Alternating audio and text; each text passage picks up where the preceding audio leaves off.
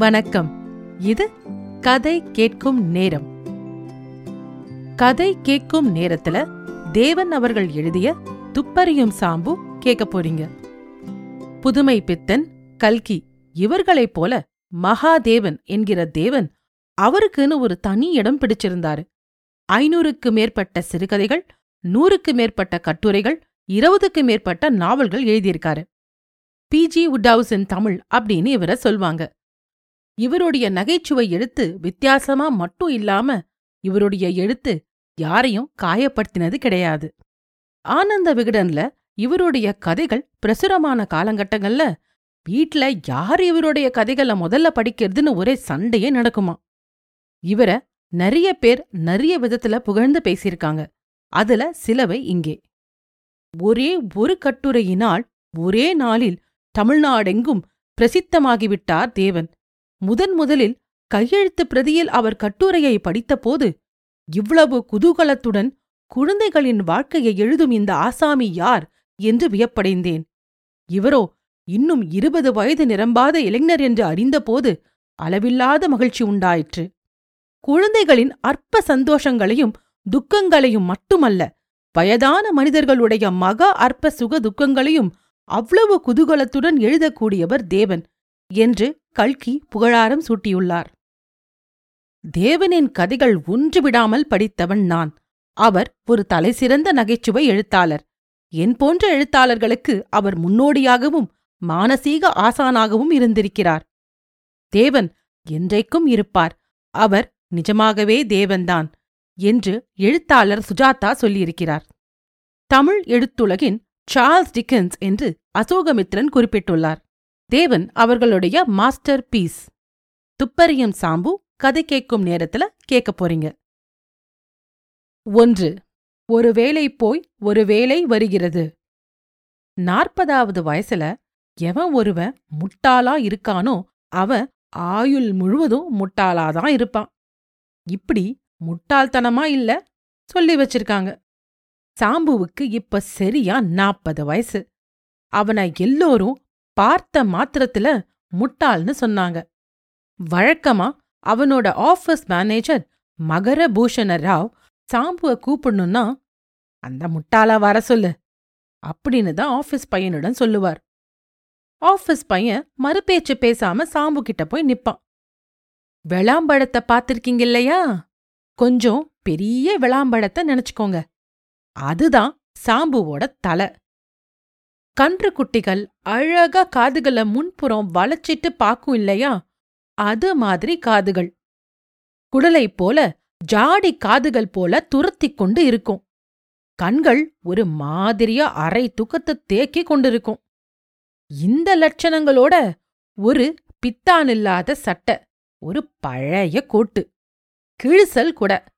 இதெல்லாம் கூட சேர்த்துக்கோங்க. இதோ சாம்பு பிரத்யட்சமாகி விட்டான். ஸ்ரீ திருப்பூராந்தகா பேங்க்ல கணக்கு வச்சிட்டு இருந்தவங்க சாம்புவ கவனிக்காம இருக்க முடியாது. பேங்க் கவுண்டர்ல அவங்க காத்துட்டு இருக்கும்போது உள்ள ஒரு மூலையில மேஜையில பரபரப்பா ஏதோ எழுதுவதும் கொஞ்ச நேரம் யோசிப்பதும் மறுபடியும் எழுதுவதுமா சாம்பு பதினேழு வருஷ காலம் வேலை பார்த்துட்டான். இந்த பதினேழு வருஷத்துல அவனுடைய பேங்க்ல எத்தனையோ மாறுதல்கள் வந்துடுச்சு பேங்க் முதலாளி லக்ஷாதிகாரி ஆயிட்டார். எத்தனையோ குமாஸ்தாக்கள் வந்து எத்தனையோ குமாஸ்தாக்கள் போயும் போயிட்டாங்க. சம்பளங்கள் எல்லாம் உயர்ந்திருக்கு. சம்பளங்கள் குறைந்தும் இருக்கு. பேங்க் கட்டிடம் மாறுதல்கள் அடைஞ்சிருக்கு. ஏன்? சாம்புவின் உருவத்துல எத்தனை மாறுதல்கள்? உச்சந்தலையில ஒரு சிறு வழுக்க தோன்றி இப்போது பின்தலையில அர்த்தசந்திர வடிவத்துக்கு வந்துடுச்சு.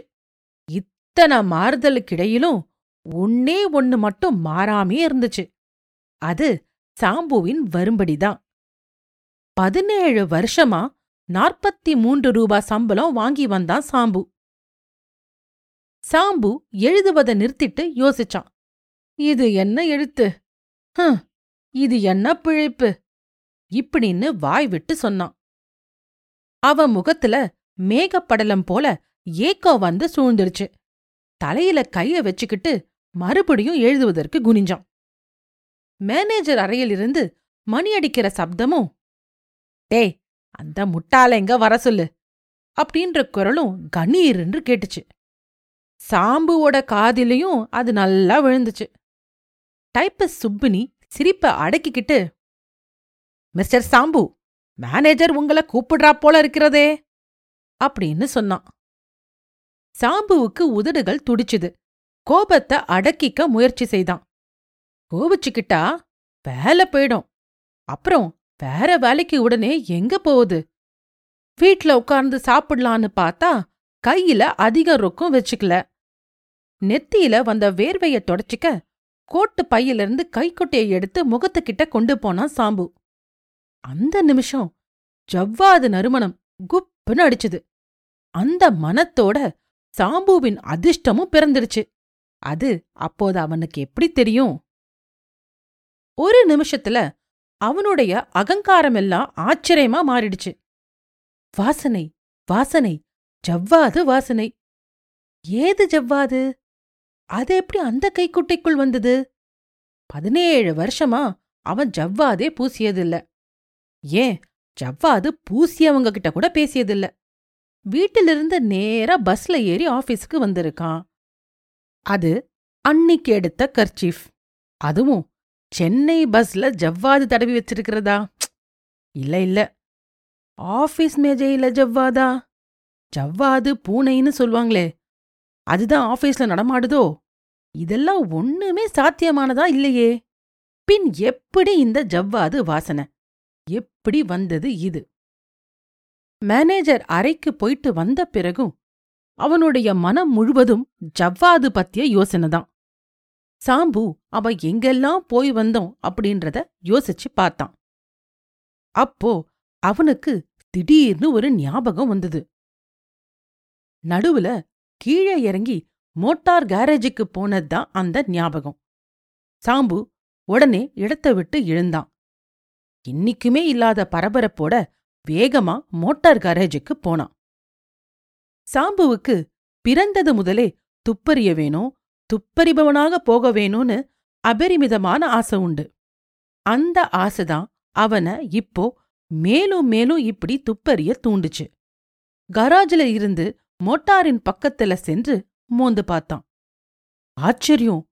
மோட்டார் கதவில் மீது வாசனை கம்மா கபன் அடிச்சுது கையில கைக்குட்டைய வச்சுக்கிட்டு கதவை பிடிச்சிருந்ததுனால கைக்குட்டையில ஜவ்வாது பட்டிருக்கணும். சாதாரணமா யாருடைய ஆச்சரியமும் இதோட தணிஞ்சிருக்கணும்.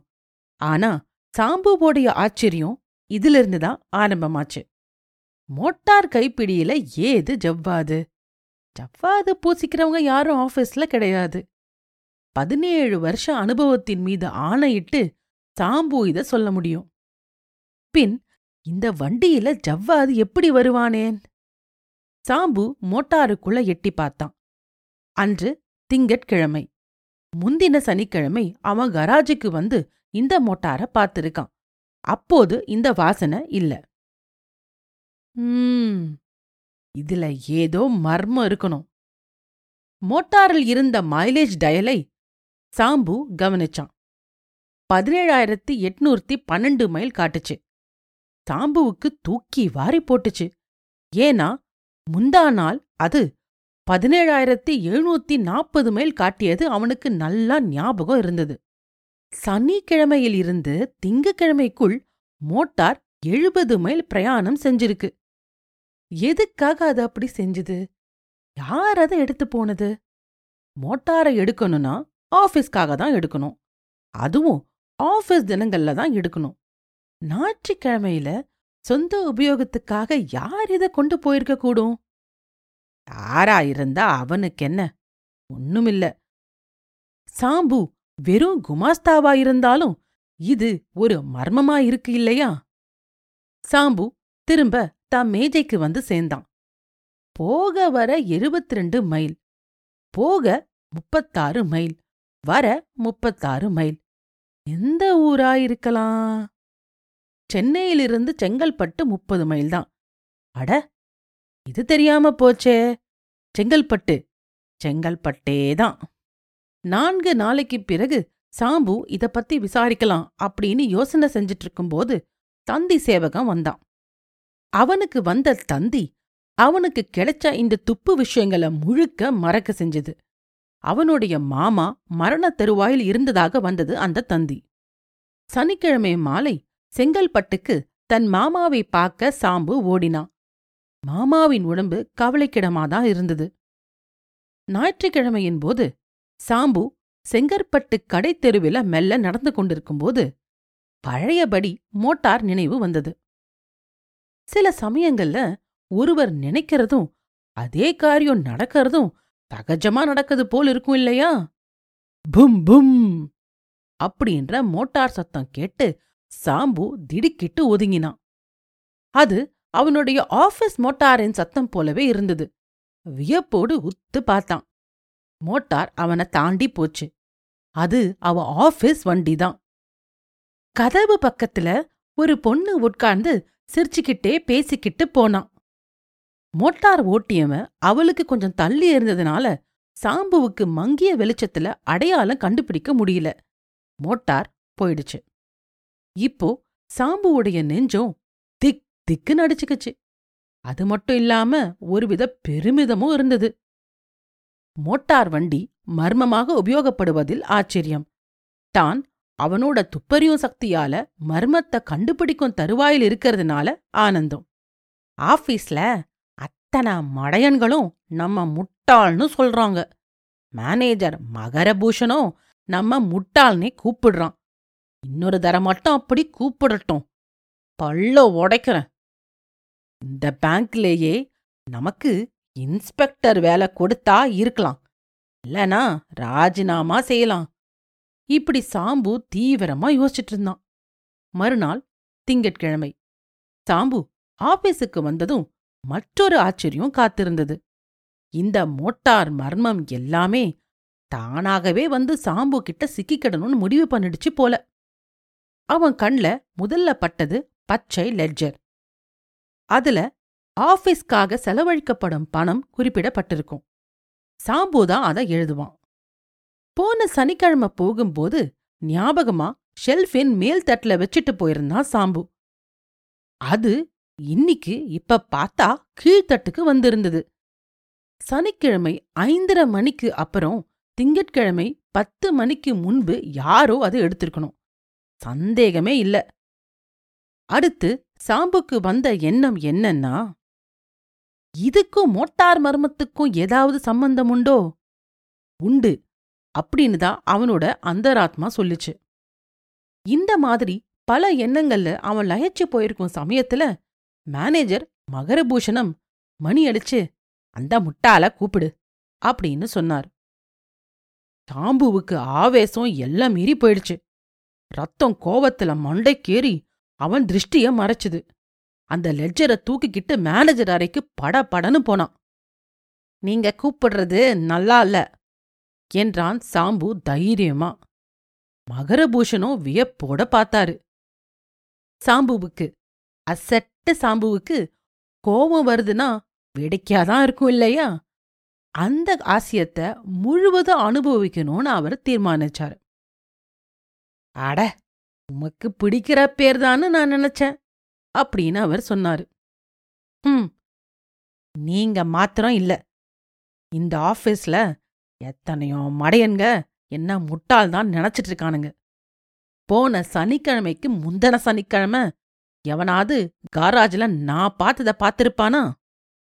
மேனேஜர் சிரிப்பை அடக்கிக்கிட்டு என்னத்த பாத்தீங்க காண்டாமிருகம் முட்டை இருந்துதா?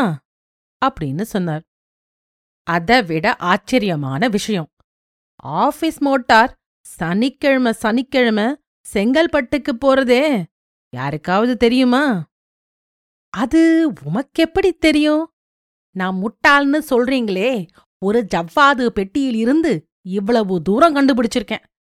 என் கைக்குட்டையிலிருந்து ஜவ்வாது மோட்டார் கதவிலிருந்து வந்ததென்று முதல்ல கண்டுபிடிச்சேன். மோட்டார் செங்கல்பட்டு போறத அந்த மோட்டாரின் மைலேஜ் டயலில் இருந்து கண்டுபிடிச்சேன். செங்கல்பட்டுக்கே போய் ஒரு பொன்னதல் போவத கண்டுபிடிச்சேன். மேனேஜர் அது வரைக்கும் அரைக்கண் மூடி கேட்டுட்டு இருந்தவரு நிமிர்ந்து உட்கார்ந்தார். சாம்பு சொல்லிக்கிட்டே போனான். பதினேழு வருஷமா என்ன முட்டாள்னு சொல்லிக்கிட்டு வந்தீங்களே இப்போது தெரியுதா யார் முட்டாள்னு? மிஸ்டர் சாம்பு மெல்ல பேசுங்க. உட்கார்ந்துகிட்டு விஷயத்த மெதுவா சொல்லுங்க. நான் உங்க விஷயத்துல கொஞ்சம் தவறா நினைச்சுக்கிட்டேன்னு தோணுது. இன்னும் என்னெல்லாம் கண்டுபிடிச்சீங்க? மோட்டார ஓட்டியது யாரு? பாத்தீங்களா? அத அடுத்த வாரம் சொல்றேன். அதுக்குள்ள இன்னும் என்ன நடக்கப் போகிறதோ? அது எப்படி சொல்றீங்க? எப்படியா? நேத்து இந்த லெட்ஜரை எடுத்து யாரோ விஷம செஞ்சிருக்காங்க. பிரிச்சு பார்த்தா ஒரு கால் பல வருஷ மர்மங்கள் வெளியாகலாம். மேனேஜர் ஹம் அப்படின்னு சொல்லிட்டு புருவத்தை நெரிச்சு மிஸ்டர் சாம்பு உம்மோட நான் இத்தனை நாள் நெருங்கி பேசியதில்ல. இப்போதுதான் உன்னுடைய கெட்டிக்காரத்தனம் தெரிகிறது. நீர் எப்போதோ இன்ஸ்பெக்டர் ஆகி நூறு நூற்றி ஐம்பது சம்பாதிச்சிருக்க வேண்டியது. எனக்கு ரொம்ப வருத்தமா இருக்கு. சாம்பு மேனேஜரை பார்த்தான். மேனேஜர் சாம்புவ பார்த்தார். சரி உன் விஷயமா நான் முதலாளிகிட்ட பேசுறேன். ஒரு வாரத்துல உன் வேலை மாறாட்டா? நான் இங்க இருக்கறதில்ல. அப்படின்னு சொல்லிட்டு பிறகு அந்த லெஜ்ஜரை வாங்கி அதை இப்படி கொடும். இந்த மோட்டார் விஷயத்த நானே கவனிச்சுக்கிறேன். இது வேற யாருக்கும் தெரிய வேண்டாம். யார்கிட்டயாவது சொன்னீங்களா? என்றார். ஈ காக்காய்க்கு தெரியாது. பாத்தீங்களா? நீங்க புத்திசாலி என்றதுக்கு இதுவே போதுமே. சரி நான் ஏன் தெரிய வேண்டான்னு சொன்னேன்னு சொல்லுங்க பாக்கலாம் வெளியில தெரிஞ்சா குற்றவாளி தப்பிச்சுக்குவான் அப்படின்னு சாம்பு சொன்னான். குவாய்ட் ரைட் குவாய்ட் ரைட் நீங்க போங்க. இன்னும் ஒரு வாரத்துக்குள்ள உமக்கு ஆர்டர் வரும். எதிர்பார்த்து கொண்டிருங்க. நான் சொன்னதெல்லாம் ரகசியமா இருக்கட்டும். சாம்பு தான் இடத்துக்கு வந்து உட்கார்ந்தான். சாம்புவோட முகத்துல ஆனந்தம் தாண்டவமாடுச்சு. ஒரு வாரத்துல இன்ஸ்பெக்டர் வேலை. அப்படின்னா சந்தோஷம் வராதா? இந்த சம்பவத்துக்கு மறுநாள் மேனேஜர் ஆபீஸுக்கு வரல. அதற்கு அடுத்த நாளும் வரல. அவருக்கு உடம்பு சரியில்லைன்னு சாம்பு கேள்விப்பட்டான். ஆனா ஆபீஸ் குமாஸ்தாங்க கூடி கூடி பேசுறத பார்த்ததும் அவனுக்கு சந்தேகம் வந்துச்சு. என்னன்னு விசாரிச்ச போது அவனுக்கு தூக்கி வாரி போட்டுச்சு. மேனேஜர் ஆபீஸ் பணத்தை ஒரு லகரத்துக்கு கொள்ளையடிச்சுக்கிட்டு ஓடிட்டாருன்றதுதான் அந்த செய்தி. சில வருஷங்களாவே இவர் ஆபீஸ கொள்ளையடிச்சு வருகிறாருன்றதும் தெரிஞ்சது. சாம்புவுக்கு தலை சுத்துச்சு.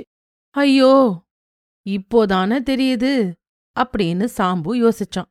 அவனுடைய துப்பறியும் சாமத்தியம்தான் மேனேஜரை இந்த ஓட்டத்துக்கு கொண்டு வந்து விட்டுருக்கு. அவருடைய பேச்சால இவனை ஏமாத்திட்டு ஓடிருக்காருன்றது புரியறதுக்கு சாம்புக்கு ரொம்ப நேரம் ஆகல. விரைந்து போய் மற்ற குமாஸ்தாக்களிடம் மேனேஜர் ஓடினாரே யார் ஓட வச்சது தெரியுமா? அப்படின்னு கேட்டான். ஆபீஸ் பணம் தான் ஓட வச்சிருக்கு அப்படின்னு சொன்னாங்க. இல்லவே இல்ல அவரை ஓட வச்சவன் உங்களுக்கு முன்னால நிக்கறான். எனக்கும் என் துப்பறியும் சக்திக்கும் பயந்துகிட்டு தான் அவர் ஓடிட்டாரு. அத்தனை பேரும் சிரிச்சாங்க. உனக்கு மேனேஜரு முட்டாள்னு பொருத்தமா தான் பேர் வச்சிருக்காரு அப்படின்னு சொன்னாங்க. அப்படித்தான் தோணும்.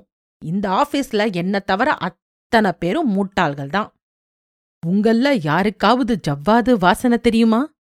தெரிஞ்சிருந்தாலும் அந்த மோட்டார் வரையில் மோப்பம் பிடிச்சிருப்பீங்களா? மோட்டார செங்கல்பட்டு வரைக்கும் தொடர்ந்து போயிருப்பீங்களா? ஆபீஸ் லெட்ஜருக்கும் மோட்டாருக்கும் சம்பந்தம் இருக்குன்றது. யாரோட மூளைக்காவது எட்டி இருக்குமா இத்தனையும் நான் ஒருவன் தான் தெரிஞ்சுக்கிட்டேன். யாரையா முட்டாளு? அப்படின்னு சவால் விட்டான். ஆனா இவனுடைய சவால ஒருவரும் லட்சியம் செய்யாம வேறு திசைய நோக்கி பார்த்துட்டு இருந்தாங்க. அங்க திரிபுராந்தாக்கா பேங்க் டைரக்டர் பரமேஸ்வர முதலியார் ஒரு வார்த்தை விடாம கேட்டுட்டு நின்னுட்டு இருந்தார்.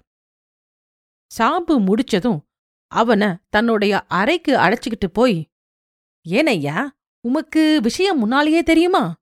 அப்படின்னு கேட்டார். ஓ எல்லாம் தெரியுமே. எப்படி தெரியும்? துப்பறிஞ்ச எனக்கு துப்பறியற சக்தி உண்டு. அடச்ச உன் துப்பும் உன் மூஞ்சியும். என்கிட்ட ஏன் ஒரு வார்த்தை கூட சொல்லல? மேனேஜர் கிட்ட சொன்ன இன்ஸ்பெக்டர் வேலை தருவதா சொன்னாரு. அதனால தான் நீ நாசமா போக. உம்மாலதாயா அவன் ஓடினா? என் முன்னால நிற்காதேயும் போய்த் தொலையும் அப்படின்னு சொன்னார். சாம்பு அவனுடைய முதலாளி இப்படி நன்றி கிட்டத்தனமா இருக்காரே நினைச்சுக்கிட்டு வர சொல்ல அவர் முதலாளி முட்டாள்னு அவனை பத்தி சொன்னது காதுல விழுந்துச்சு. சாம்பு அன்று மாலையே வேலையில் இருந்து நீக்கப்பட்டான். ஆனா அவனுக்கு வேற வேலை காத்திருந்தது. அந்த வேலைய அவனே தேடிக்கிட்டான். அது துப்பறியும் வேலைதான் அப்படின்றத சொல்ல வேண்டியதில்ல. துப்பறியும் சாம்பு கேட்டதற்கு நன்றி. இன்னொரு பகுதியில உங்கள மீண்டும் சந்திக்கிறேன். நன்றி ராரா.